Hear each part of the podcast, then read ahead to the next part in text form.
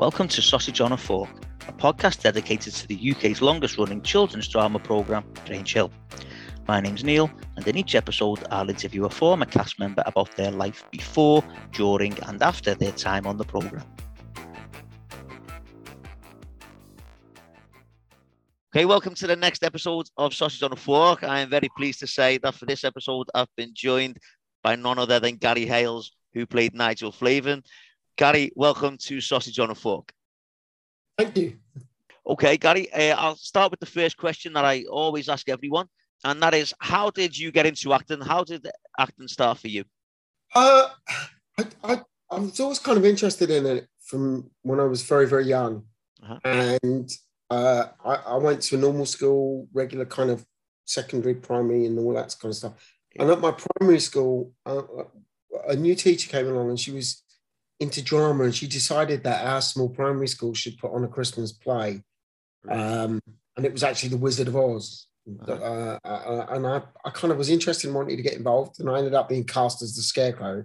All right. And at the end of it, she she suggested to a couple of us that we might get involved with a thing called the Anna Sher Children's Theatre, Uh-huh. which was in Islington, which many other cast members of Grange Hill came from and, and attended. And I put my name down, joined that. I, I loved it. And within very, very short space of time of being there, I, I was being auditioned for stuff. And then I got a, a role for a, a BBC uh, production of Pinocchio, one of those kind of four or five part series that Oh, they right, used to yeah. show on Sunday evenings when I was a kid. I was like 11 or something at the time. And, and that, that just, you know, continued from there. It was, I didn't think that, you know, coming from a kind of working class background and all of that stuff, that Uh-huh.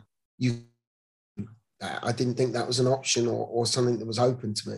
Yeah. Uh, and it, I, I guess there's an, an amount of luck involved, and, and I'm very grateful to my drama teacher who kind of got me involved in that way back then, and I, I guess it changed my life. Yeah. So you just mentioned there about getting getting the part in, in Pinocchio and stuff, because you obviously you have, you had a few other bits as well. I've been looking and there was oh, there was a thing called Born and Bred and Nobody's Hero and which Yeah, is I mean, I, I did a lot of stuff as a kid. I was I was really lucky. yeah Um, Born and Bred um, was a kind of sitcom thing. And I, I took over from someone called Christian Bulloch, right. who was actually Jeremy Bulloch's son. Jeremy, if Oh yeah, yeah.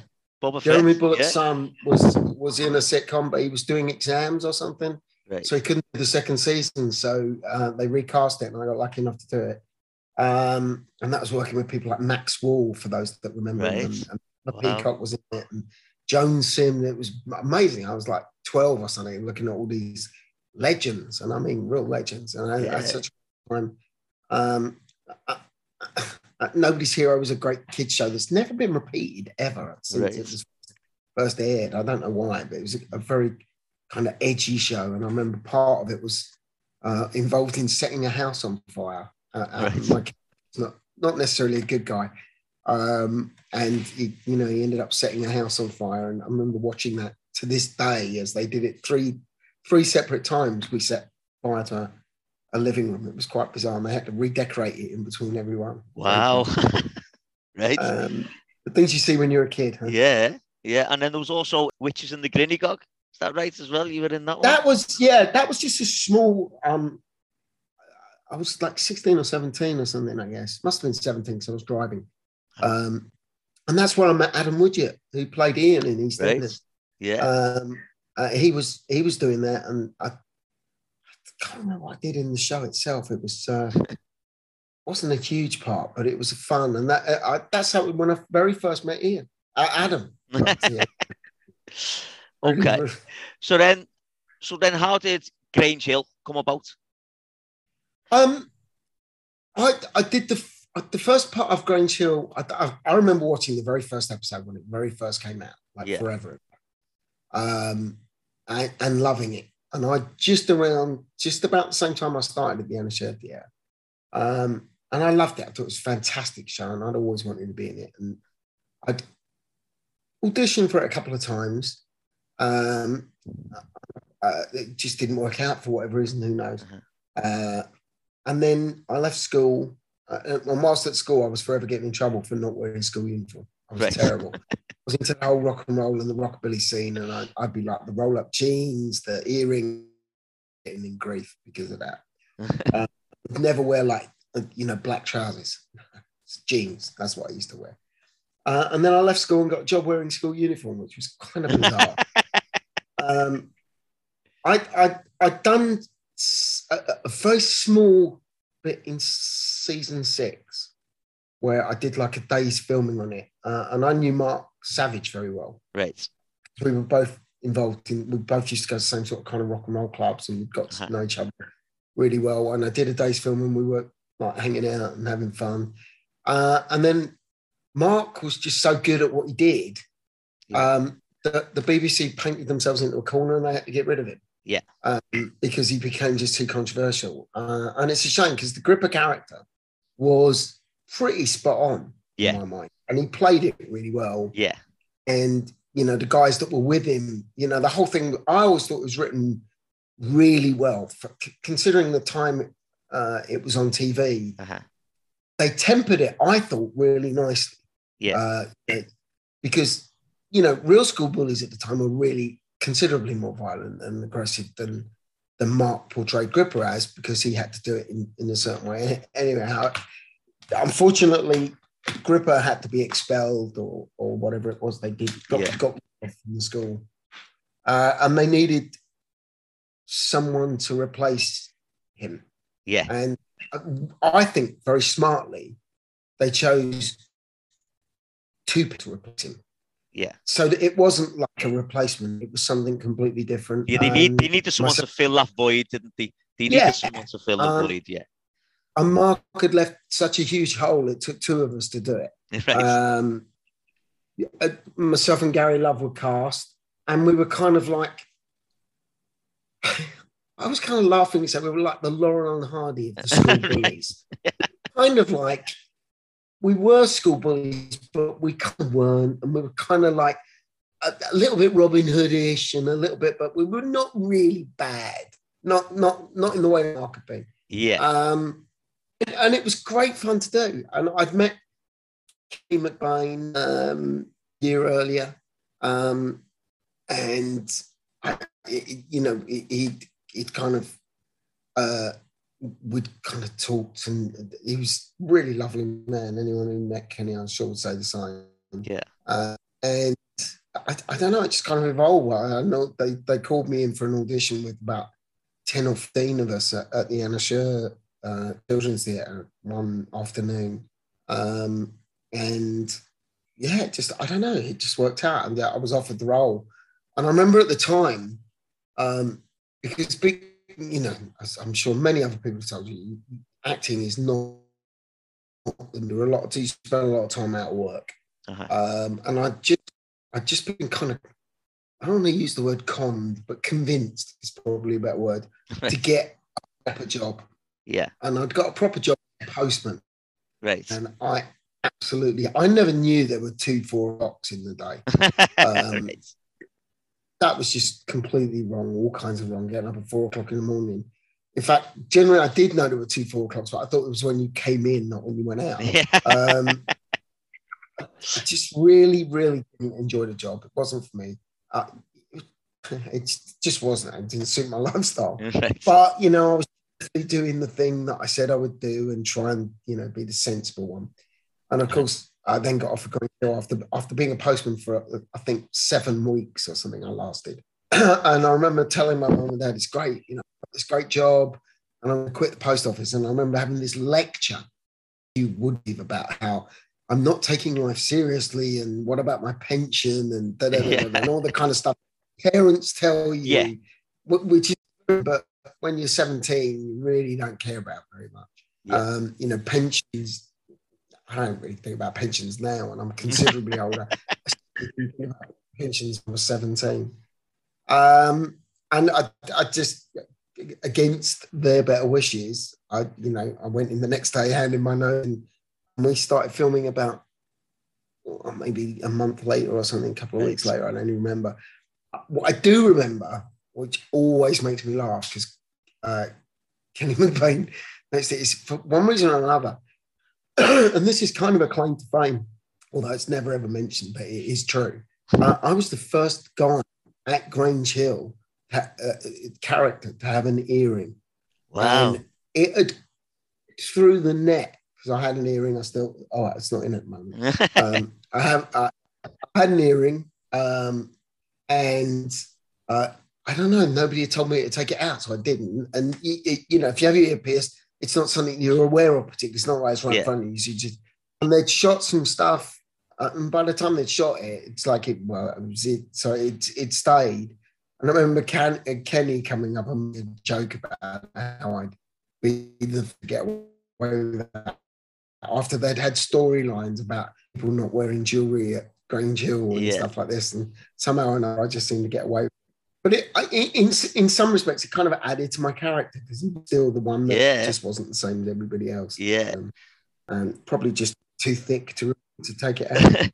so, you know, we've mentioned that, you know, Jimmy and Nigel, who was played by uh, yourself and, and Gary Love, were brought in to, to fill the void sort of thing for, for Gripper and, and his henchmen. But they were very, very different types of bullies, weren't they? You know, they were they seemed they were seemed to be more intelligent, they spoke more articulately, and they were more about making making money than and, and being a little bit more manipulative than than aggressive and and, and, and just being thuggish. I think, you know, um, I guess, yeah, I, I claim that my character was a little bit more intelligent. I don't think he was. He was. He was this kind of henchman and kind of st- stooge, I guess, to Yeah. some degree. Um, uh, but Jimmy, yeah, was he was smarter. He was, Yeah. you know, he was sharply dressed. He was a little smoother and a little kind of. It, it was it was very different, and, and I think that was a really smart move because if you'd have tried to get somebody else to mimic what Mark had done, Yeah. it just wouldn't work. And and, and if you're going to do that, you shouldn't have gone because he was doing it perfectly good Yeah, uh, as he was. Um, and you know, testament to that is, you know, people still talk about Gripper. Yeah, What are we like nearly 40 years on or whatever it is, years on. People remember Mark and Gripper. And, you know, if I ever have to explain, you know, people will sometimes find out I've been in Grange Hill for one reason or another. And they'll, they'll always go, Oh, who are you? And I'm like, Yeah, I'm the guy that took over after Gripper. They're like, Oh, yeah, yeah, I, yeah. I had big hair. Oh, yeah, yeah, I remember. Yeah. Um, but it's like, but Mark, instantly they remember it because Yeah. it was, it was, he, he, he played it really well. It was pretty controversial at the time, you know, dealing. Phil Redmond's, you know, as a guy who's really got his finger on the pulse, always has, uh, always has had, you know, we're going out way back in the day, um, Brookside, um, ton, tons of stuff. Yeah. He, he really, he really kind of has an, an instinct for people and understands how things work yeah, and creates stuff and, and facilitates the, the creating of stuff Yeah. by setting up these situations like Granger, Brooks, and all the rest. That just Brookside was for me. Brookside was quite entertaining because it was very reflective of real life, but it it, it kept the humour of real life as well, Yeah. which Grange Hill did. Yeah. and I think that's what's missing from an awful lot of TV now is because as a scouser, you'd be a prime example of this, and you see this all the time.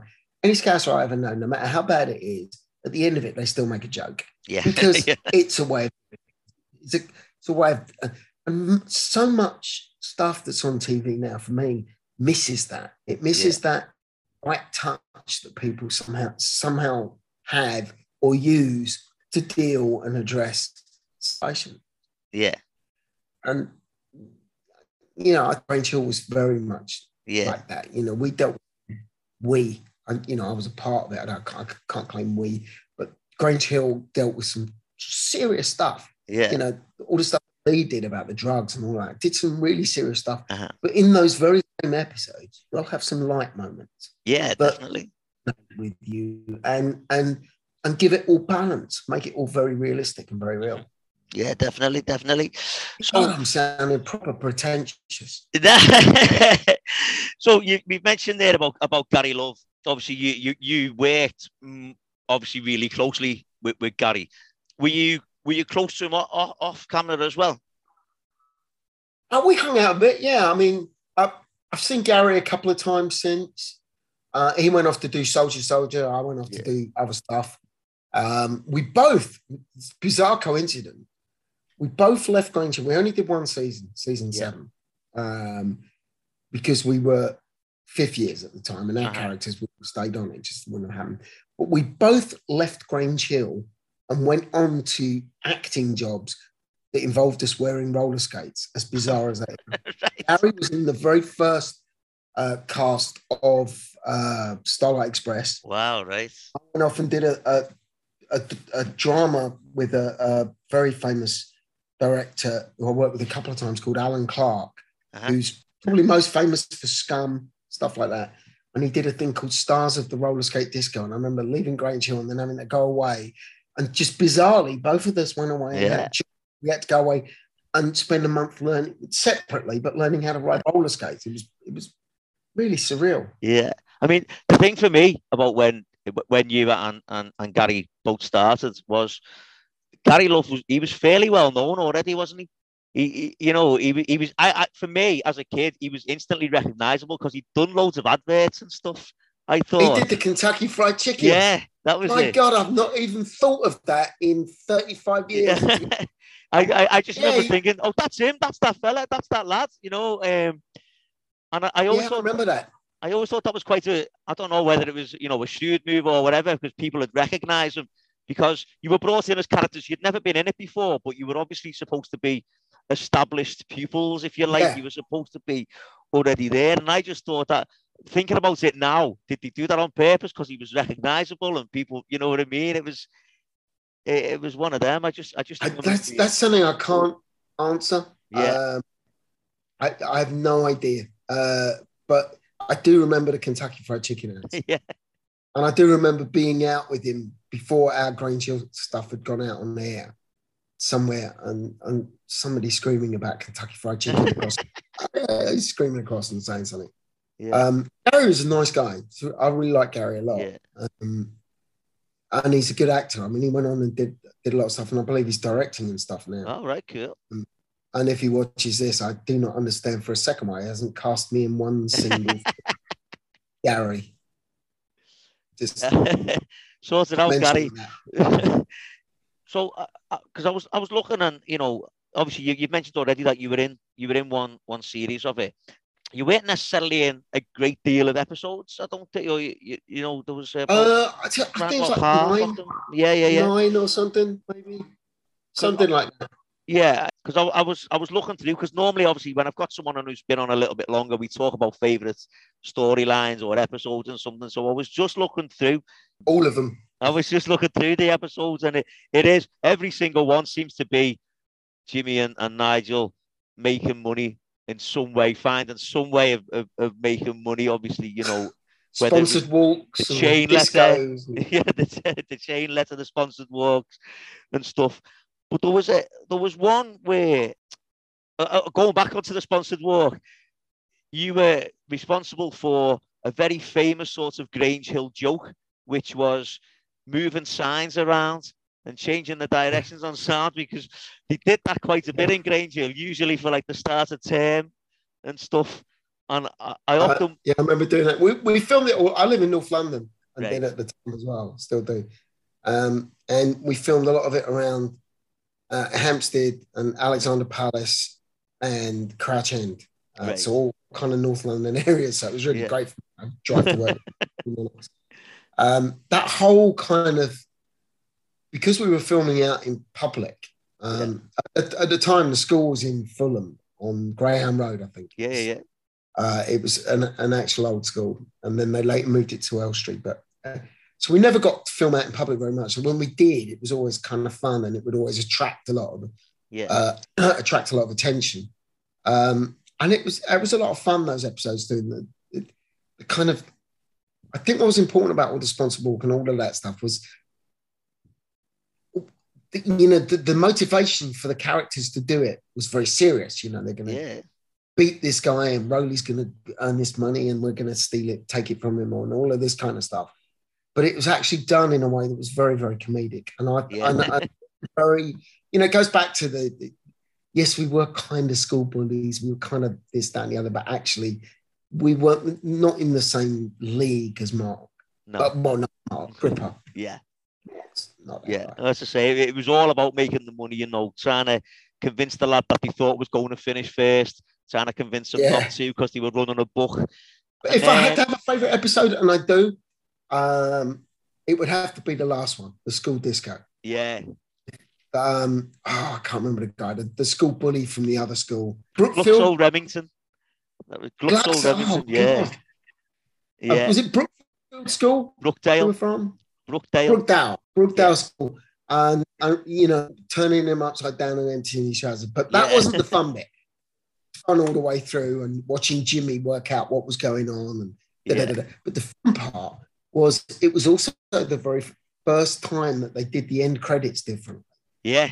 and instead of uh, instead of the regular credits, when Yeah. we were doing the snoochie to I think it was True by True, Spandau yeah. I mean, it's a it's a really iconic. It's a classic Grange Hill scene. That one. Oh, I, I just was so chuffed to be in that and watch Yeah. and have the Dad's Army style credits where it was like Yeah. you had been watching. Yeah. And I'm dancing with oh god, I can't remember a character's name. And Annette. Yeah. Um, uh, and the whole thing was just it was just such a fun episode. And I guess in some ways that was made all the more fun because it was kind of like end of term uh-huh. because it was the last episode and that was the last bit we filmed. Yeah. And then they came, you, we're going to do this special bit at the end where this is. So people were quite excited about it. And I, it was a lot of fun. And we used to film at um, White City, uh, at the, you know, then uh, television center. Um, and it was always fun when you were filming because you would do all the, the lot, all the exterior stuff at the point studio at another point. Yeah. And whenever we did the studio, I think we, we used to like Wednesday and Thursday or something like that uh, which would always coincide with Top of the Pops right. being filmed. So you- you'd be hanging out with like all the latest bands, you know, Yeah. Simon Le Bon or, you know, Adam Ant or whoever it was, would all be kind of around. And it was this kind Of, I remember being on a, uh TV center as like a, a huge round Yeah. building and the corridors just kind of go in a big circle. I remember being downstairs and having a, a dressing room downstairs. One of the episodes I was in, I came out of my dressing room and walked along. I can't remember who I was with, but I was with somebody else. And we found ourselves before we went up the escalators outside Cliff Richards' uh, dressing room. And we stood there a while while he practiced singing. And I gotta say, you could knock Cliff all you like, but wow, that was impressive. You know, he was just warming up. And, and I remember at the time for you, oh, how cool is this? And I'm getting paid to. Yeah.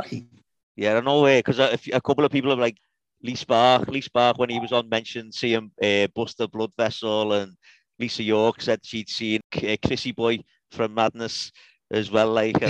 uh, as I say, like for a kid, you know, being that age and seeing these people in the flesh must have just been amazing. Oh, it was cool as anything. Yeah. Absolutely cool as anything. It was really, really good fun. I mean, you, you, you mentioned there about you know the, the disco, and you were dancing with Annette. My my only thing with that is, a few episodes earlier, you nicked their bike, and that was the other thing. Like you, the lads, the Yeah, lads had but you know what it's like? you, you see, you know what the, the bad guys like you say he's nicking the bike he wants the bike he's he's really it's just a cry for attention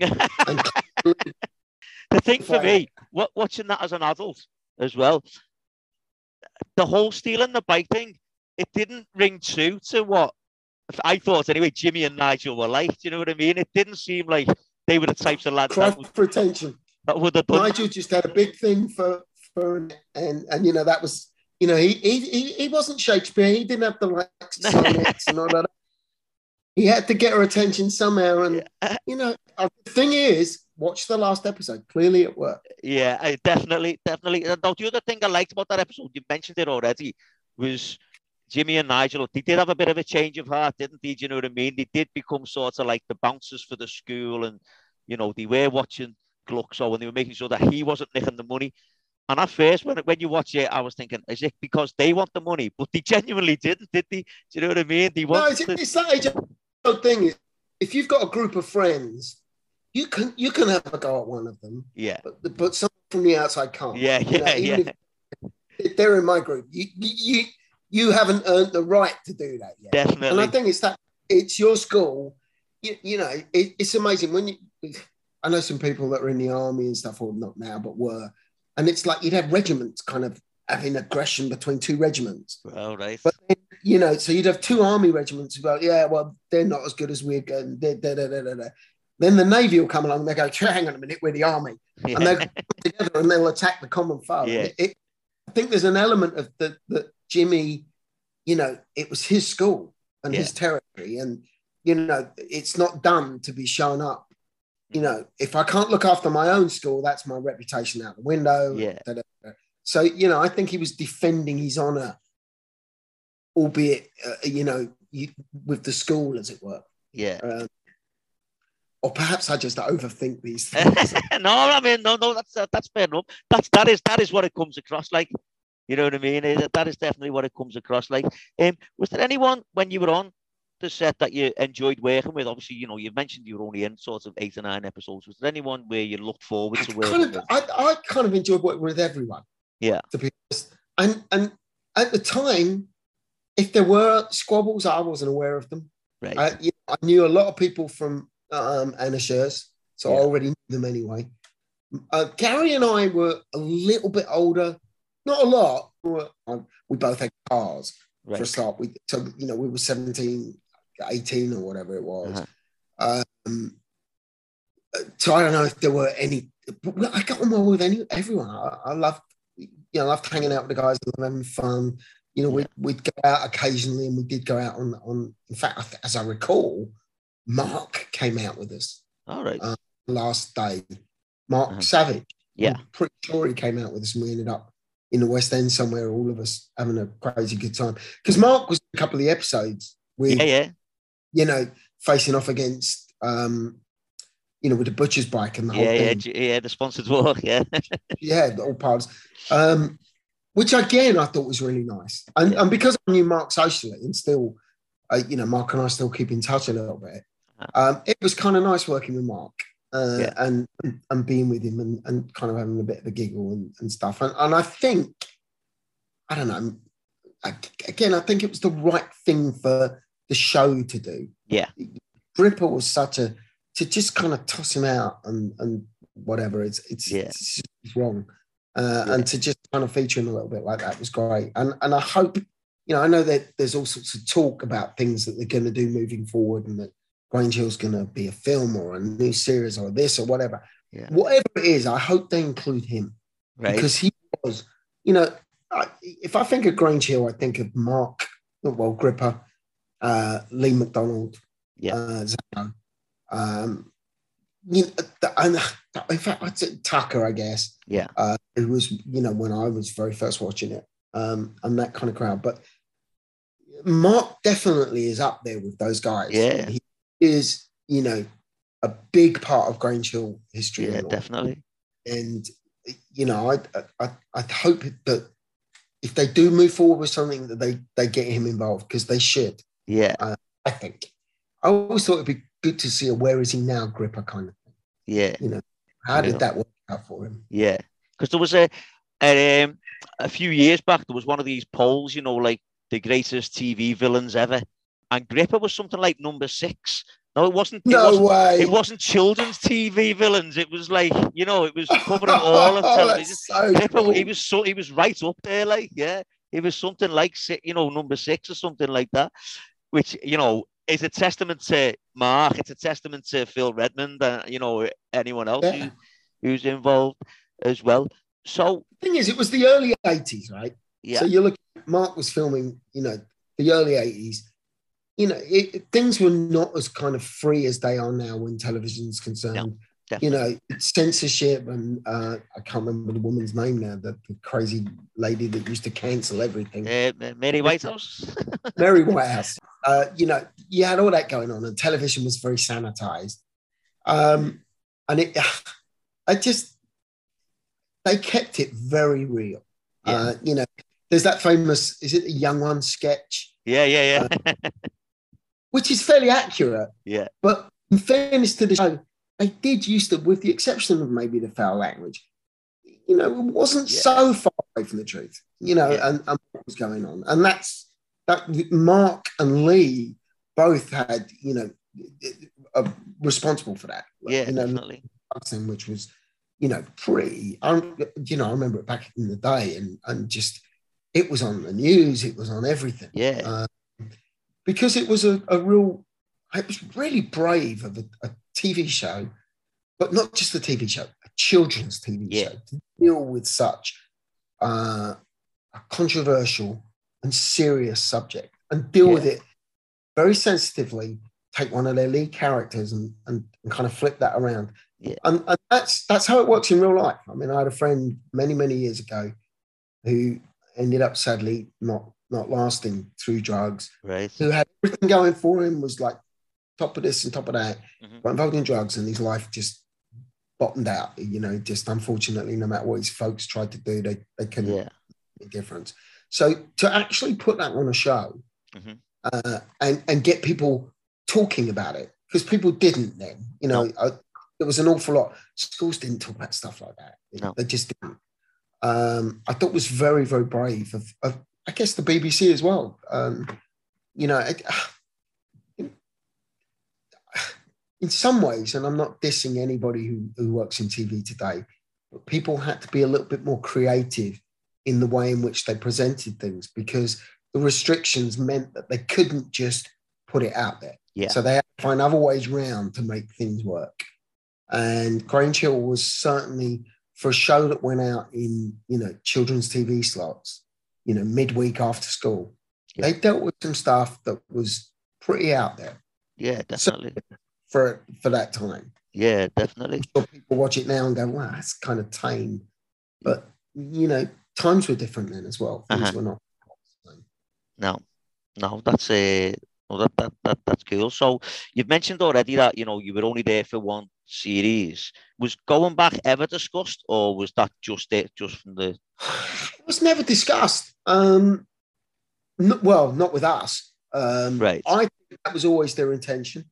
uh And, you know, if, if I'm honest, I don't, maybe, maybe Jimmy, but Nigel wouldn't have stayed on at school. right? You know, he, you know, I was supposed to be in the last year of school. There's no way Nigel would have stayed on. right. Probably not Jimmy. I mean, Nigel probably went away and became a car salesman.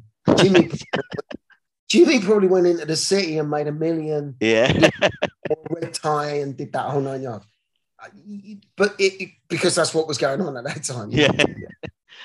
But he, he wouldn't have stayed on at school. And, and fairness, even if the characters were the most popular characters in the world, I think they would have been honest enough to accept that those two characters probably wouldn't have stayed on. Right. And, you know, they didn't hold on to people just because of popularity. And proof of that is with Mark.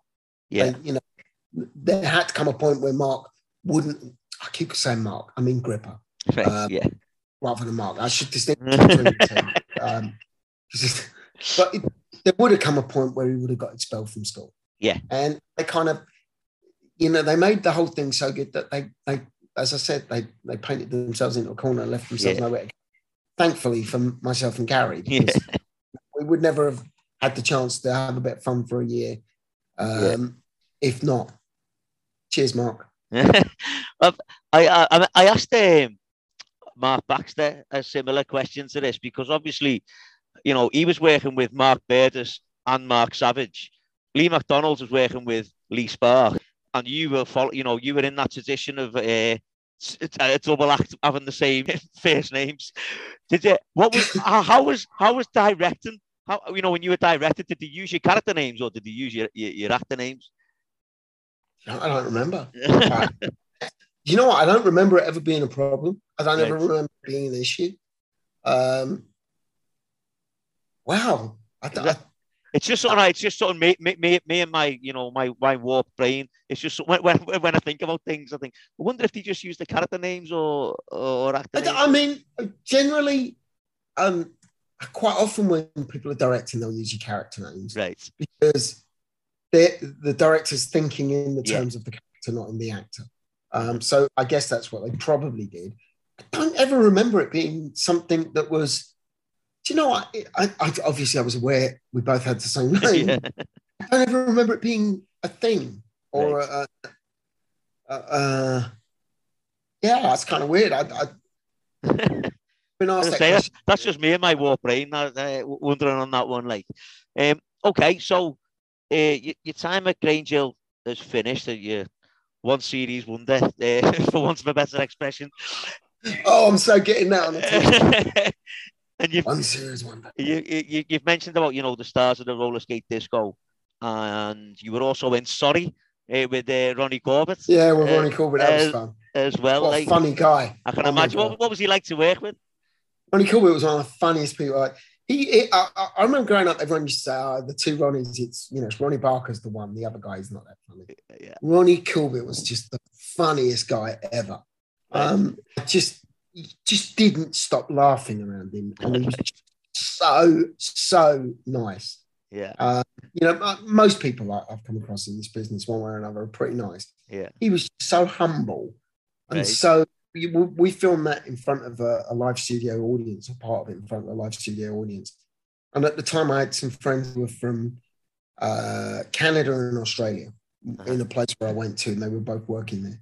And I managed to get them tickets to come and see it. Well, right. And he said hello to them.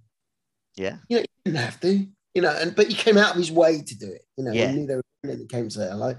I don't, I'm not even sure if they knew who he was, but probably did. But Right. I don't know. They were they were only over for a month or two working. Uh-huh. It was just nice. He was just such a professional and so so good. Um, Yeah. And it it was a fun show to work on anyway. We only did one episode. Um, it was uh, you know I played a bug again. um, it was always like when I was younger, I was always a school bully or the thug or the burglar or the something. I don't know. Yeah. Um, it was just it was just a lot of you fun. must I just mean, have that look. it was the hair. The hair went. the bully goals went. Um, uh, but he was just he was just such a funny guy. I'm watching him work. yeah. I'm watching his mind work, and and just so effortlessly. Uh-huh. I don't think Ronnie Corbett gets the credit that he deserves uh, for the work Yeah. that he's done. I really, really don't. I mean, everybody remembers Ronnie Barker, and Ronnie Barker was hysterically funny and wonderful and all the rest of it. And the two Ronnies as a show. I, I look back now and I watch the, the Ronnie Corbett section where he sits in the chair. Yeah. And, and I never really got it when I first saw it. I was maybe a little too young. Yeah. I watch it now, it's just so clever Yeah. uh, and, and a lot of the stuff that he did was, was clever. And I, I, I was such a fan after meeting him and working Uh-huh. with him, and and I, and kind of finally clicking. It was like, wow, this guy's Yeah. so talented. Brilliant. Brilliant. And then um, after that, possibly, should we say your most controversial role came up Oh, then? no, I did something controversial before that. All right. Okay. I, I did another thing with Alan Clarke where we all went off and, and trained to be soldiers. All right. Uh, Okay. Won a lot of awards. It was a thing called Contact. Right. and it's one of those things that um, it, it's, it's available on Blu-ray. I watched it not that long ago. I managed to pick up a copy, and I, I- Uh-huh. I did a trip down memory lane, uh, and that really was controversial. Right. That dealt uh, the the whole Northern Ireland problem, the border. Right. Okay. Trained- You know, we we went away and trained to to be Yeah. soldiers. Wow. So train- I to this day I could still strip down an SLR and put it back together again. We, we Yeah. well, I mean, it was to that kind of degree Right. Okay. and we spent I think like 10 weeks in Wales and a couple of weeks in Gloucester or something, just filming all the stuff on, on super, super rare night footage stuff. Right. Uh, one of the cameramen from uh, who had been on uh, Grange Hill uh, actually was on the show, uh, Uh-huh. was on, on the filming and, and doing stuff. So it, it that was pretty intense. Yeah. Um, a, a very a- that again was with Alan Clarke, who, as I say, he's known for what his work's always edgy anyway. Yeah. Um, and he's very about creating things that just feel and look real. And I'll never ever forget. We we spent the first day of actual filming, and bear in mind we've done lots and lots of training and Uh-huh. how to be a soldier. Yeah. And you get to a stage where you know repetition is fact. If you do something over and over and over again, Yeah. eventually it's sort of almost instinctive and natural. So we did a scene that we filmed over and over all morning of, of us stopping the car. Right. Um, it was all shot in very documentary style. Um, and, and I knew most of the guys who were working on it. And the car would come down, we'd stop. the captain would go over to to see somebody would shout gun, uh, and someone would shoot the guy in the car. Right. We, we must have rehearsed it thirty times, Uh-huh. if not more, over and over. They drive this car down. Uh, one of the uh, uh, and it was a wonderful opening because the soldiers appear from nowhere. We're Right. all in the but we're camouflaged and and it, it's it's very clever. When I look back at you know what he did and what he created. Uh-huh. And we we broke for lunch. We came back, and Alan Clarke, who was directing, said we're going to do one more rehearsal before we nail this. So I want you to like give it your best shot, and I Yeah. want to I'm set everything up so that we go. So we get ready for one more rehearsal, and and you have an element of just uh, again, you know that when you're doing something for the fiftieth, sixtieth time, Yeah. like, okay. Uh, which, with hindsight now, I know is exactly what he wanted Yeah. because he wasn't rehearsing at all. He was filming it, and, and we Yeah. were all supposed to be reasonably newish recruits. So when the car stopped and they shouted "gun boss," they fired the gun, and there was a blank in there. Not that I knew that; I thought it was the real Right. deal. And on the back windscreen of the car, this guy's head exploded. Right. I actually, uh, for a second, I was like, I just completely off. And it was, he'd done it deliberately. He wanted Yeah. it to be a shock to us because it's here where you could read that kind of shot. And, and I think all six or seven of us, whatever it was that were in that particular scene, Mhm. all thought something had gone wrong for a second. Right. It- because the crew weren't running around like crazy that you realize, no, it's not. Yeah. Played us. He just played us. And it was just, the whole of the filming process was like that. We used to go out, they, they, they'd film it on this weird night vision stuff. Yeah. And we would walk uh, uh, through uh, rivers at night as soldiers because that's what they do. Yeah. Sort of up to here in water, and there's like no, the light of a 60 watt bulb was pretty much all we had. Right. Wales, it was crazy. A lot of fun and, and, and a lot of hard work, I guess. Uh-huh. Uh, but it was crazy. It was fun. Yeah, Did you did you get used to him um, doing that kind of thing to you though? Like Um, you kind of you knew what you were getting into when you when you sign on with Alan, and, Yeah. and I already worked with him on something else. He was very intent. He very much he wanted you to know and understand the character that you were playing. Like literally to what you'd have for breakfast. I mean, I know that's a stereotype, but he would really do that. And sometimes he would pull you to one side. When I was doing Stars of Roller Skate Disco, he'd pull people to one side, myself included, and just chat to you about your character and ask you questions. And he would expect you to know the answer because if you're playing that character, you should know enough to Yeah. answer questions as that character. Yeah. And that was a kind of, I guess, a way of him um, understanding whether or not you were getting it, whether Yeah. or not you were on the same level, whether or not. Um, and, you know, the, the roller skate one that I did, my character was very isolated and he was in love with the computer screen. Uh, we were in a, a, a, a place where if you were unemployed, which was a big buzz thing in the early 80s, being unemployed, you were taken into this like complex where you spent your life on roller skates, all slept in the same bunks and wherever in this big room. And you had a computer that told you when it was lunch and when it was this and so on and so forth. And my character had fallen in love with the woman's voice and an image on the computer. It was a very weird, kind of isolated kind of guy. Um, and it was a, you know, I was 17 or whatever I was, 18.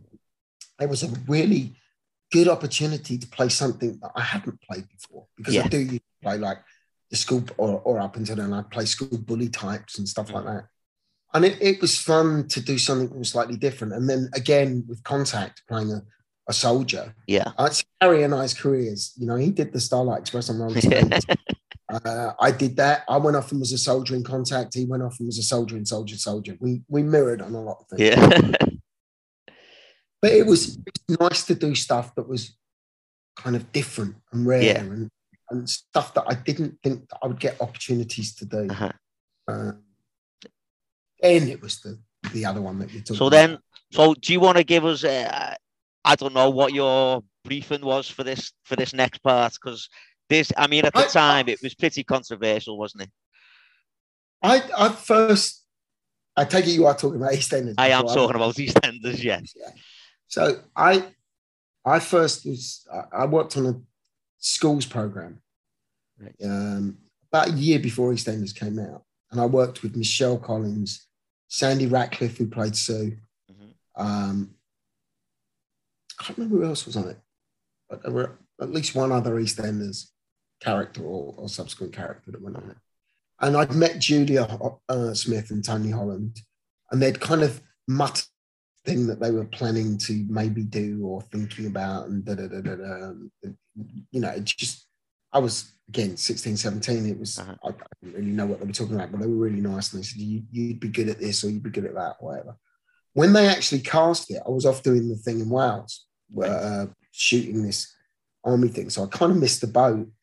And they originally had me in mind for Mark, which uh, Dave. Scarborough, um, Scarborough played. Yeah. Um, uh, which was great. And, and him and I were also good friends. Right. Um, you know, on on the show, and because we used to go to the same clubs. And, and he was also he was uh, Gluxwell Remington's mate, wasn't he, in Grange Hill? yeah, he was. well. yes, he was. I'm not going to hold that against him. Um, we would hang out outside. We would go. To, the last time I saw Mark, I think was oh no, it was when he came back to EastEnders. But other than that, I'd seen him at a club not long, you know, maybe six months before he sadly left us. Yeah. Um, so I, I, I then went up for something else. They invited me in for something else, and I didn't get it. And I was really surprised that I didn't get it. Not because, not in a cocky way, but in a way of like, I kind of, I'd almost been told that I had it. Right, I get you. It's Yeah. only a small thing, and I was a bit like, it's kind of weird, but you know, never mind. Doesn't really matter. We'll, you just get on with life. Yeah. And I, I think with hindsight, and I'll never know this one way, or the other, but I think Barry was something they'd had it the, in, in the back burner. Right. And I think, you know, because I knew Julia and I knew Tony, uh, and I got called in specifically for the role. Uh, and I remember going down to Shepherd's Bush, uh, Union House or Bush House or something, whatever it is down there, and, and reading for it. Um, and when I went in, Julia and Tony, Tony sort of sat me down, and I, I, I was 20 by then, Right. I guess. Um, and they were very serious about it. You know, do, do, do you watch the show? And yes, I'd seen the show a, bit. I mean, it was very big at the time, and people knew what it was. And I knew people on it as well. You know, like uh, Sue Tully and Peter Dean. Even I'd, I'd done some work with before. Right. Um, and we chatted, and they said, "Okay, well, there's this new character called Colin who's in the show. It's not people are not aware of this yet, but his character is going to be gay, and you know, it's all planned and it's all there, and it's that's going to happen soon. And we're looking to cast his boyfriend. Water off the duck's back. I, I've been working in theatre and television and film since I was ten or eleven. Yeah. it was not something that phased me. I, I it- you know, it was something that to some degree, it's just, you know, it's just part of life. I, I just, it never ever phased me. I was quite surprised that it phased some people, but it never really phased me. And I was like, yeah, that's fine, great. And, and I read, and I, I was the first one that they got in on the day that, like, they were casting in an afternoon. They got me in at like two o'clock. I finished reading, um, and they kind of had this serious conversation about, you know, well, you know, would you this, and you'd have to consider the, the controversial and all of this stuff that was kind of all a bit of a blur because it's an acting job. Yeah. You know, all, all the kind of stuff you're filling me with, it, it's real, but it's it's not. And they said, would I mind hanging around for a couple of hours and coming back at four o'clock? And I remember kind of thinking that was probably a good thing.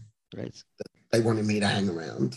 Uh, and I came back at four o'clock and um, that was when they had a real serious chat with me about, you know, what the show was and uh, how many people watched it and how much doing a show like EastEnders would change your life. And it was really heavy. I mean, Yeah. like really, really heavy. I'm standing there listening to this stuff and thinking, um, you know, and, and they they sort of said, you know, we would recommend that, you know, before doing anything like this, you talk to your family and da da da da da. I mean, it was a proper, real bizarre conversation. Yeah. Uh, I'm sitting there thinking, if I've got this, I'm doing it. I don't give up monkeys about the rest. you know, it's, it's a big Yeah. job. And, and and to be fair, I don't think I had any concept of the kind of homophobia and the kind of um, grief, for want of a better word, that went on you know, yeah. I, I, I, I'm not gay, so I've yeah. not experienced that firsthand, or I hadn't up until that point. Right. I put it that way. Um, and I'd never had an issue with someone being gay. So the whole thing was kind of normalized in my yeah. head to a degree. Um, I, I got offered the role that day, uh, oh. that evening, um, which was amazing and kind of bizarre. Just I, I remember being quite elated. Yeah. And I did dutifully tell my parents and my brother, all, all of which weren't keen at the time. Right. And I'm, I'm doing it. It's like, yeah. this isn't even up for debate. It's yeah. Like, you know, where, where, do I sign? Yeah. Uh, and it wasn't until the first so I was filming for like six or eight weeks before it went out on air. Mm-hmm. And I, I, think there'd been one like there's a guy on on a, a, a, a I don't know if LBC is a national radio station or a local radio station, but it was a, DJ or a voice jockey guy called Steve Allen. Um, there'd been a, a, kind of weird thing in the news of the world about me going in to play this character, and, and you know at that point I'm not supposed to discuss or any of that sort of stuff, and I wasn't prepared to because you know you, you, confidentiality agreements and yeah. all that stuff. I remember Steve Allen, whom I'd never actually met, but we did have mutual friends, uh, talking on air about how ridiculous the news of the world were to, you know, attack this young actor who's just, yeah. you know, whatever. Uh, and we subsequently became great friends yeah. and, and are still good friends now. Um, every day uh, whilst I was filming, I, I, used to go out in the morning, get my car, drive up to Wood Street. And opposite, there were uh, builders in scaffolding, I don't know, paint right. from the house, I don't know, whatever it was. And, you know, you, you, see people on a regular basis, eventually, oh, morning, all right, yeah, yeah. that sort of a deal. Uh, and my first episode was shown, and I remember this, I don't know why I remember the date, but I do remember it was November the 18th. No idea why I remember that. uh, but it went out on November the 18th, and on November the 19th, uh, I went outside and I didn't get hello. I got hurled abuse. Wow. Just, I, am not going to repeat the things that were said, but some of them were really crude. Yeah. And it was like, and it wasn't really even done in a jokey 80s way because people used to use words then that are not acceptable now. Yeah. Um, and it wasn't, it, you know, some of it was quite, I don't want to say vicious because that makes it sound worse than it is, but it was extreme, I guess. Yeah. It was, it was a real shock. I was like, uh, and, don't get me wrong, I got skin thicker than an elephant. It, you know, me, I was really quite surprised. Yeah. I didn't expect it, even though, you know, with hindsight, I'd been warned that this was going to happen. Yeah. And, and you did get a lot of that kind of grief because, you know, so I didn't realize in any way, shape, or form. And I, I, I'd spoken to some friends of mine who were gay, and I tried to understand, you know, the issues that being a homosexual would have caused at that time, uh-huh. things that, and, and there were things, you know, the things that, you know, there's certain people they wouldn't tell because it would be frowned upon, and da da da da, da so forth and so. But um, I mean, what I did learn was that in London, it's far better than it is in the rest of the country. Uh, right. At that, that, point, I can't say uh-huh. it's like I don't know, but at that point, in London was a much freer place, as probably was Manchester and Liverpool and, and big cities, to be quite uh-huh. honest. But um, you know, if you lived in somewhere like some middle of nowhere village, you know, you didn't tell anyone because right. that's you get a job, you you know, so on and so forth. And it just the whole thing. Michael was was great to work with. You know, very, uh, you know,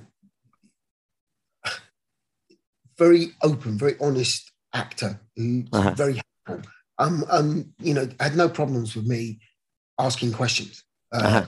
Sometimes you don't understand it, and I I got misquoted once uh, in a newspaper with with the way he he tried to explain stuff with me, and they did it deliberately, and it was yeah. an upset, which was a shame. But the truth of it was, he he said to for me to that. A, a relationship between two men is just the same as a relationship between me and my then girlfriend. It's all yeah. about love. Um, and when he said that, he just nailed it. I, I just yeah. knew it. And it yeah. just, and I know it's obvious, but sometimes you need someone to spell it out for you, just to make it to simplify it. Yeah. And it just made sense. Uh, and we became great friends. Apart from anything else, uh, I think um, I was a little sad in some ways that uh, there was a thing at the time called Clause 28, um, yeah. which was uh, this government, it's a whole load of BS, but basically organizations such as the BBC, such as schools and colleges, and etc., etc., couldn't be seen to promote homosexuality. Right. So the, it, it, was just complete nonsense. Yeah. Um, but it did have a negative effect on what the BBC could do with Colin and Barry. Yeah. Um, because, I, you know, their hands are somewhat tied. It's a public broadcasting thing, etc. Et uh, and I, am sure many people say, no, no, no, we never changed a thing. Yeah, they did. They yeah. absolutely. We filmed some scenes um, to this day that I, I've never seen. We right. filmed them. I've never actually seen them. Um, uh, Gary Webster was in them and played my bro- brother in EastEnders, who later went on to be uh, in Minder. Yeah. With um, George Cole. Yeah. Um, and it was the scene where the wonderful thing was Gary's character in EastEnders was very supportive of his little brother. I was a little brother, and he was very supportive. But our dad wasn't. And right. I had to come out to our dad, who was played by an amazing actor. I can't remember his name. I feel awful. Um, it was a long time ago, and I'm old. Um, but he was great, and he he gave such an amazing performance. This guy, and it was such an amazing scene. It was so well written, everything about it. it it's it was so honest about the idea of this working class boy coming yeah. out to his dad and saying, "You know what? I'm gay. I actually like guys." And yeah. the reaction was was, I mean, it's scary, unreal, uh, and because of Clause 28 and because of other stuff, they they they didn't bother using it. They replaced it with a scene shot in the middle of the square with Barry sitting there looking uh, upset and Colin coming along saying what's wrong. And he said, "Yeah, I told my dad he wasn't pleased." But he didn't actually show the actual scene. No, the scene was oh, cut. Wow, uh, uh, lost. I don't know if it still exists. Probably not. Um, and I suddenly, I mean, I'd been beaten up quite badly uh, for playing the role. Right. And I used to get abuse all the time. Ironically, Michael never ever did. I think that's um, I, I, was, you know, still young enough that I was going to clubs, and, and, and I guess, you know, that's I, I, I, guess in some way you attract that when you're that age, and, and maybe right. not. No offense, Michael. Uh, you know, I remember him telling me he got off train once, um, and all the Millwall supporters got off, and he said he was all kind of edgy at first, not sure, until they all started singing "We Love You, Colin." I'm like, that never happened to me, not once, ever. No. You know, it, got it was grief. It was always like abuse, uh, and I don't know why that is. It was because I was younger, right? Um, but it, it's just you know, I got beaten up really badly. Uh, guy attacked me in a car. You know, it was pretty serious stuff. Yeah. And the the experience was not a pleasant one, and I came very close to hurting him actually right. in defence quite seriously. And it was only that the intervention of someone who was there that stopped that. Uh, um, because if you get into a situation where you're you, you, consider whether it is or isn't, but whether you think your life is being threatened, uh-huh. to that and, and seriously being threatened. Yeah. Things click over and you, you're not quite as rational as you were. Yeah. And, and it was pretty scary. Um, um, you know, whatever, it's done and dusted. And you know, all, all experiences that you come through are good because you learn from them one way or the other. Uh, the guy ended up losing his job and all sorts of stuff. I think, you know, it's crazy. I journalists sleeping on my doorstep. I remember once to get out of the wow. house, uh, we lived in um, terraced houses in in Archway in North London. That's where I grew up. And I remember we knew the neighbours. That's how long ago it was. Everyone I remember climbing over five or six garden walls to come out of a house, you know, five or six doors down. And a girlfriend at the time was waiting for me in a car so I could kind of, and we, we made sure the car was facing the way different to where their car was facing. Right. By the time they turned around, they were never going to catch up. Yeah. And it's like I look back at it now, and it seems sort of surreal. Yeah. They do, yeah. interested or, or or whatever. But they wanted to get photos because I, I, you know, the guy hurt my eye quite badly. Uh, there's actually it's a scene. I guess I could talk about this now. I don't see why not.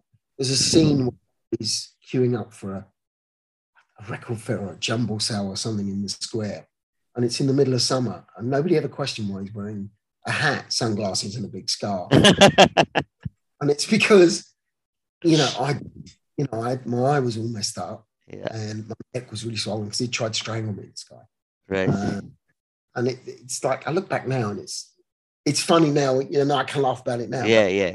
that was the kind of attitude of people at that time. Yeah. That's. You know, let's take me out of the equation completely because you know it, I'm fine or whatever. But there were people that were facing that Mhm. daily, weekly, and probably still are. To be Yeah. quite frank, you know, there's still kind of people are still kind of a bit funky about stuff. Um, less so now, I guess, but still a little bit. But at that time, you know, you had people still really seriously getting beaten up Yeah. sexuality. Yeah. You had all of this stuff going on, and it was like, I, you know, I had the other extreme in, you know, we filmed in Elstree, and I've told the story before. It's not, it's not the first time I've told it. It's not an exclusive. I'm sorry to say. people got used to seeing people from EastEnders in Elstree because they were there every day. So Yeah. you you, you know, you could go around the local supermarket there and nobody would really take a lot of notes of you. It was easy to shopping. So one day I went in there and I, I, I don't know, went in for some, something minor. I, who knows? Uh, and I had an old woman chasing me with a French stick, telling me to leave Colin alone wow. hysterical. And I'm, I had to leave the store. I just no choice. So it went from one extreme to the other. And I also used to get, and still do get, and it's, but you know, I'm on Twitter and I, I don't really do Facebook. I don't like Right. Facebook. Um, but I do Twitter, which is kind of fun. Uh, but I still get messages from people and still get letters through my agent coming through from people saying, you know what, you were part of the reason I was able to come out Right. or responsible for this, you're responsible for that. And, you know, at the time, I don't think I appreciated the effect that we might have. Yeah. You know, much of that is is probably more to do with Michael than it is to me Right. because I didn't really understand. And I, I'll be really honest, I was a, probably a little naive, you know, in my Yeah. early 20s, you know, having some fun and, and doing a job that I wanted to do. Yeah. Um, and, but when I look back and when I read some of these things that people say, I mean, I, it was uh, something on Twitter recently with a headline went up about something from years ago. And some of the comments, really amazingly warm comments, Yeah. sincere comments saying, listen, that was really important in my life. Yeah. One of my very, very good friends who incidentally just visited a couple of weekends ago, you know, before we met um, and became friends, Uh-huh. um, he he says the same thing. He said, you know, that being on TV meant that Yeah. he could talk about it to his mum Yeah. and that eventually he could bring it round to him. Yeah. I mean, that, that, that must be amazing, mustn't it, to, to have to have had that impact? Yeah. I just wish I could be, I wish I could say, well, I did that deliberately. Yeah. part of it that just went with it. And, and, and it, you know, it was Julia, it was Tony, it was the production team, it was all of those other people that actually did it. And people say, oh, you must have been so brave. Do you know, you, you can only be brave if you think there's, if you think there's a risk or if you think there's a problem. yeah. I was naive. I never even considered there'd be a problem or a risk Yeah. or any of it. And for the most part, there wasn't. For the most part, it was a lot of fun. I was Yeah. there for a couple of years or so, and I met some really nice people. I had some really good times, and it, it the fact that it has had such a lasting impact for Uh-huh. some um, is is a bonus Yeah. and and a privilege. You know, it's nice to be able to say, "Yeah, I was involved in that. I, I was part of that." Uh, Yeah. Albeit, you know, without knowing in some degrees, and you know, I'm not trying to be overly humble, but I, you know, I was early Yeah. 20s, I really appreciate the seriousness of and I think I grew to understand the seriousness of it the longer I was in the show because you see more and more stuff, you read more and more stuff, Mhm. and you understand more and more. Yeah. I think Barry kind of came to came of age throughout the time I played it, and probably so did I as a Right. person because it gave me a greater understanding of other Yeah. things. Um, and it, at a time when you are going through those, you know, you, you're getting older, you're starting to see Uh-huh. things do things differently. Um, so it was it was a really it was controversial in it, but it was a lot of a lot of fun. Uh, It's funny. With Peter Dean um, just last week, unfortunately, at the funeral I, I spoke to you about. Uh-huh. We were just chatting about some stuff, and it, it- it's funny. I, I catch up with Peter. We live not so far away from each other, and we- we've got some mutual friends as well. Uh-huh. Uh, in fact, one of his mutual friends is one of my neighbours, bizarrely. Right. Um, uh, and it, it's funny, you know, when you look back at, at then, it's a, it's a very different show now. And it's a very successful show. I'm not saying it's better, worse, or indifferent. It's just different. Yeah. And it, it- it's funny, we were on twice a week and a repeat on Sunday, uh, but we only had four channels. Yeah. It wasn't competition. So, yeah, we did have massively high viewing figures. Yeah. It's a four. Um, you know, EastEnders now, people say, oh, the viewing figures have dropped and they're terrible, and then there's that and the other. Mm, Yeah, it's not quite true because people are watching on catch up and they'll Yeah. watch it on this. Don't know where those figures, how they add all that stuff up. Mhm. You know, I, it, I'm, I'm really proud that I did EastEnders. I'm really proud that I did Grange Hill as well. Uh-huh. Actually, did, did, did the big highlights. It, Yeah. They're shows I watched and enjoyed before I did them. So, Yeah. you know, from that point of view, I'm really proud of, of us. And I'm, I'm proud of most of what I've done, to be honest. There's not a lot. Of, you know, a couple of things I've done that have not been that great. You know, anyone who's heard my record will back back you up. But I've been very, very lucky in, Yeah. in some things I've had a chance to do. Uh, and I've got involved and met some really, really nice people, had some really, really good times, and I have some great memories from those Yeah. times. And I'm working now, not as much as I'd like, but I still work. I still get out there and do it. Um, Brilliant. things, uh, you know, be they little fringe plays or plays or or whatever. And I, I just get on Uh-huh. with it 'cause I'm acting. Uh, Yeah. And that's really what it boils down to. I love acting. Brilliant. Are you still in touch with anyone from Grange Hill? Uh, I, I speak to Lee periodically. Um, who else? There must be someone else. Uh, probably only Lee. I don't want to put names in your mouth here, so I won't say But I, I, I like big friend of Terry Sue-Patt. I see Terry a bit, uh, and that was devastating. Yeah. Uh, occasionally, I see Mark Monero. All right. Yeah. I remember Mark. Um, who else do I see? I don't see, you know, I'm, I don't see anybody really regularly. Yeah. know that, and, and I, I feel that there are certain people that if I needed to and I wanted to pick the phone up and said, look, I'm, I need a, something, can you Yeah. and we have a drink? And vice versa. Yeah. You know, that they would reach out. I've not seen Gary in like forever. Right. Um, but you know, for him, I'm sure, you know, we'd have a lot in common, and we'd just buzz back to you know Yeah. whatever. Um, it's it's a funny business because you're forever you're like very transient business. You're always moving on to the next job and the next group of people and the next, and and all of those groups. You know, when people look at you, you know, oh, you're an actor. What have you been in? Nobody ever really remembers anything unless it was on television or film yeah. because that's what it is. And then it has to be something that's quite big because I've done lots and lots of television that people have never ever seen and maybe not likely to see. But they'll remember the big things like Grange Hill and that. But there are all those other casts that I've worked with along Uh-huh. the way that I also became friends with. And you have this huge circle of people that you've worked with. And the older you get, the bigger that circle gets.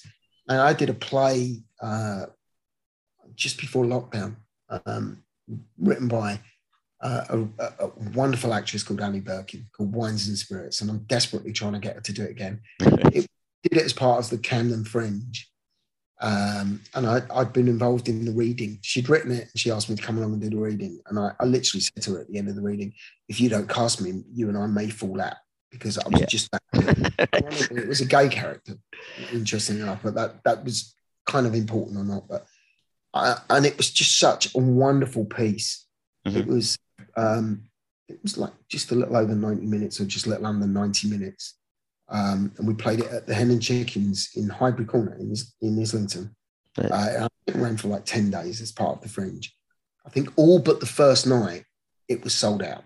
Right. Uh, and the first night, word got around real quick. It, it, and I, I think everybody in it was stunning, uh, it, but it was so well written. yeah. It, the character that I played, um, which is why I enjoyed it so much, was was very much all the way through it, and also ran. You didn't realise the importance of this character until the end, and every night, and it, it still gives me a buzz and goosebumps now. But every night at the end of the play, as the reveal happened, and as you saw this, whatever, Yeah. say, yeah. I would hear. Wow. From after, and it was amazing. It was such a buzz. And Yeah. two good friends of mine, um, Stephen Lee, who are you know both big metal guys, and they, you know really Iron Maiden. You know they're real kind of tough guys with the long hair and the beards, and the, you know um, Yeah. tattoos and you name it. They go, uh, who go out, you know, drinking crazy beers and concerts and festivals and all that. Both came out and had a go at me because I made them cry. Yes. And not only did I make them cry, and I've spoken about it on here, and I will make sure they get a link to this. Brilliant. Brilliant. Yeah. So I mean, you've said there, you know, you know about, you know, maybe you've not been on uh, telly and, and whatever too much. There's one thing I need to talk to you about. 2015. Wasn't Star me. Wars: The Force Awakens. Ah, what can I tell you, dude? Right? Is it true that you played a stormtrooper in The Force Awakens? percent, absolutely, one hundred percent. I am a massive comic book, Star Wars, sci-fi geek. I mean, look, just gonna move that. that that's my living room wall. Right. So that's a big, massive picture of Batman there on the Yeah, wall. it, it covers the whole of my living room. Um, I, I, I run an organisation called um, the UK Garrison. Right. Uh, if you're interested in knowing what that is, and I'd love you to have a look at it, go on YouTube. There's a thing called Heroes of the Empire. We are a bunch of uber geeks, uh, nerds, call us what you want, but it's basically a good bunch of people that go out and raise a lot. It's our 22nd birthday today, funny enough. All right. So Uh, happy birthday. I've been, I've been running it for about 13 or so years, I think, something like that. Um, we, we raise a lot of money for charity. We do hospital visits. My, my Christmas morning starts with me getting in my car, driving up to Milton Keynes, which is about 60, 70 miles away, right. and spending the morning at the children's ward, Oh, going brilliant. seeing- dressed up as a character from either either Batman or Star Wars or Yeah. something, and going and handing out presents to them. And it's, it's amazing. It's such a lot of fun as a result of doing all this stuff, because we do a lot of work with Lucasfilm and Disney, uh, because of what we do is is, is very high end. The, the suits and stuff are, are very accurate, and we're all actually going to be at a thing called MegaCon this weekend in Birmingham. So we're Right. doing some stuff up there. So anyone who I don't know if this goes out before the weekend or when it is, but if you were at MegaCon, I hope we ran into each other and I hope came over to say hello. If you're going to be at MegaCon, likewise, come and say hello and and we can chat. Uh, but we're up there. We, we raise about fifty grand a year for charity, Right. give or take, and we help other charities raise stuff, and we have a great time. And and through that, Lucasfilm kind of wanted to. Lucasfilm Disney wanted to pay us back a little bit somehow, and um, they cast six of us Right. um, to be stormtroopers in in the Force Awakens, and uh, I was like a two year old. I.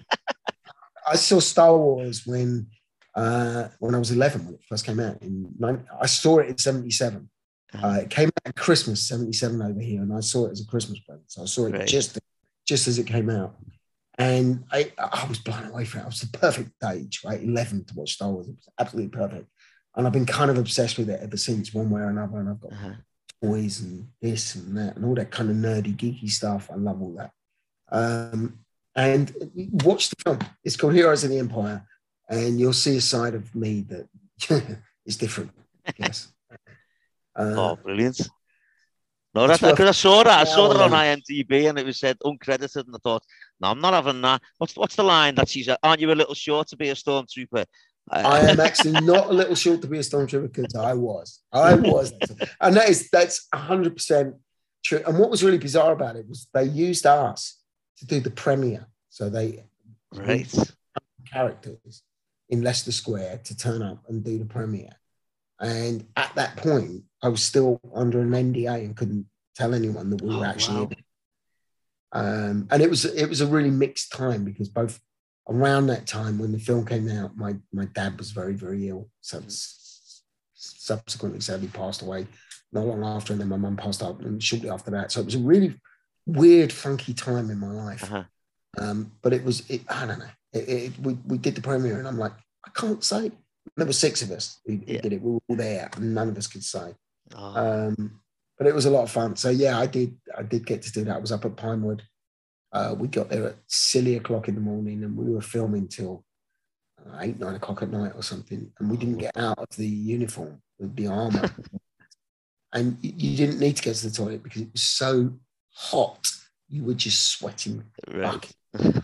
like, you know, we probably all lost a stone that day Yeah. just in sweat. It was crazy, uh, but such a lot of fun. Yeah. And to say, well, yeah, actually, I was in Star Wars is, is pretty much. I wanted to be in Granger. I wanted to be in EastEnders. I wanted to be in Star Wars. I don't cast me as Doctor Who and Batman. My life is just complete. Seriously, hey, there's talk of a new Doctor Who, isn't there? There's talk at the I, I'm moment. perfect. Look at me. I, I'm, I, I think Doctor Who is is such a great show. I've always thought it's a great show, and I love it. I remember when when I used to do uh, EastEnders, I always used to get asked what would I like to do, and it was always I'd love to play Doctor Brilliant. because it, it's one of those things that there's no boundaries. yeah. You can make that character.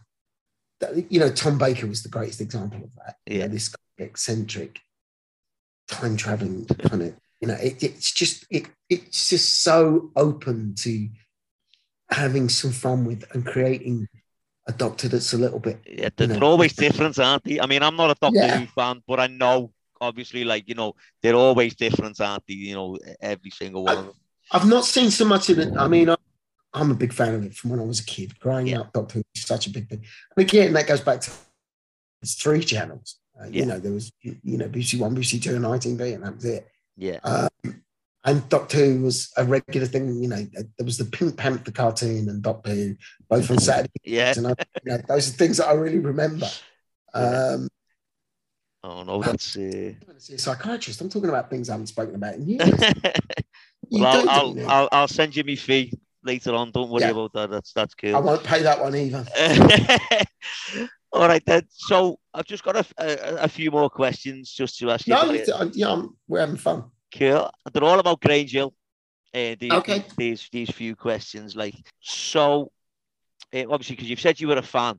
So, other than Nigel Flavin, who was your favourite character on the show? Agrippa. Gripper. Right. Yeah, Gripper. And, and not because I knew him, because I knew him after he was Gripper. Um, uh, but Gripper was, I, I thought Gripper just, I don't think there would, I, I don't think there was a bad character in Grange Hill. Uh-huh. I don't think there was anyone that was um, uh, not good at what they do. I don't think there was a bad character in the show. I think they were all well thought of and, and, and, and you know, all very well rounded. But Yeah. Gripper was just such had such an impact. Uh-huh. And yeah, if I had a favourite character, I, I think Gripper. Brilliant, brilliant. And if you couldn't have played Nigel, who who would you have liked to have played? Would it have been Gripper?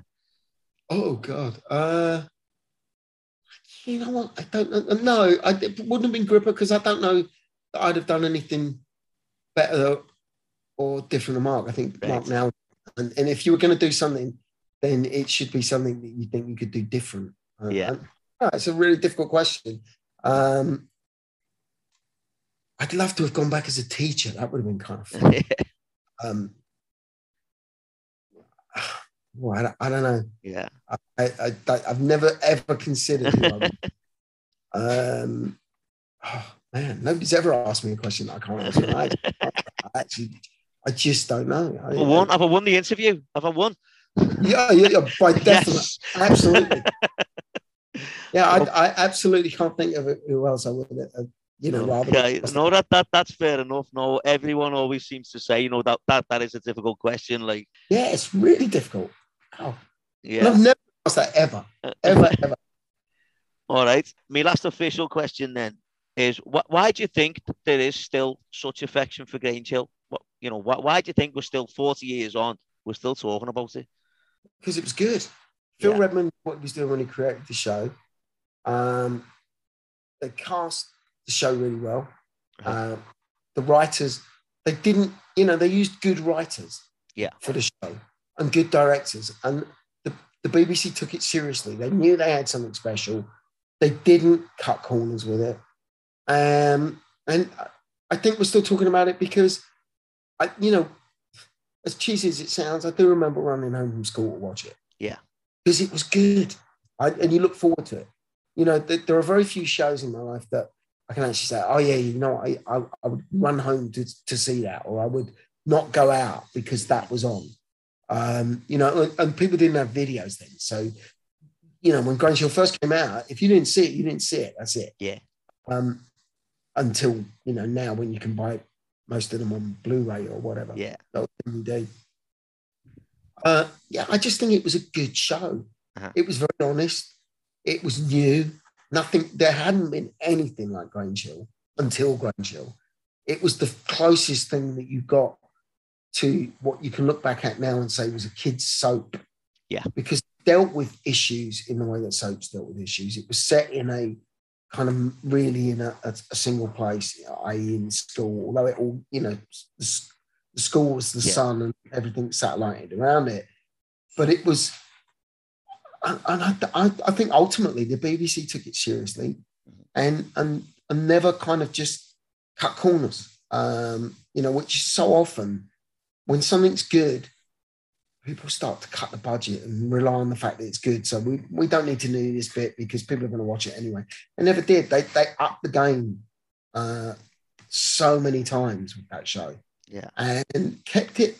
I think the wonderful thing about Grange Hill, and you can compare it to Doctor Who, is everybody has their cast Yeah. because they're the cast that you grew up with at Yeah. that point in your life that you Yeah. identify that were like you and then were like, you know, I, I guess if effectively my cast would have been Tucker because I saw it in when it first came out and I was just Uh-huh. in secondary school and there were a lot of things that you know reflected what was going on in my life and, and, and my school experiences Right. you know, they were not as extreme, but they couldn't be because it was BBC and it was on at five o'clock or whatever. Uh-huh. Um, and I, I, I think honestly, we're still talking about Dad's Army because it was good. It was Yeah. funny.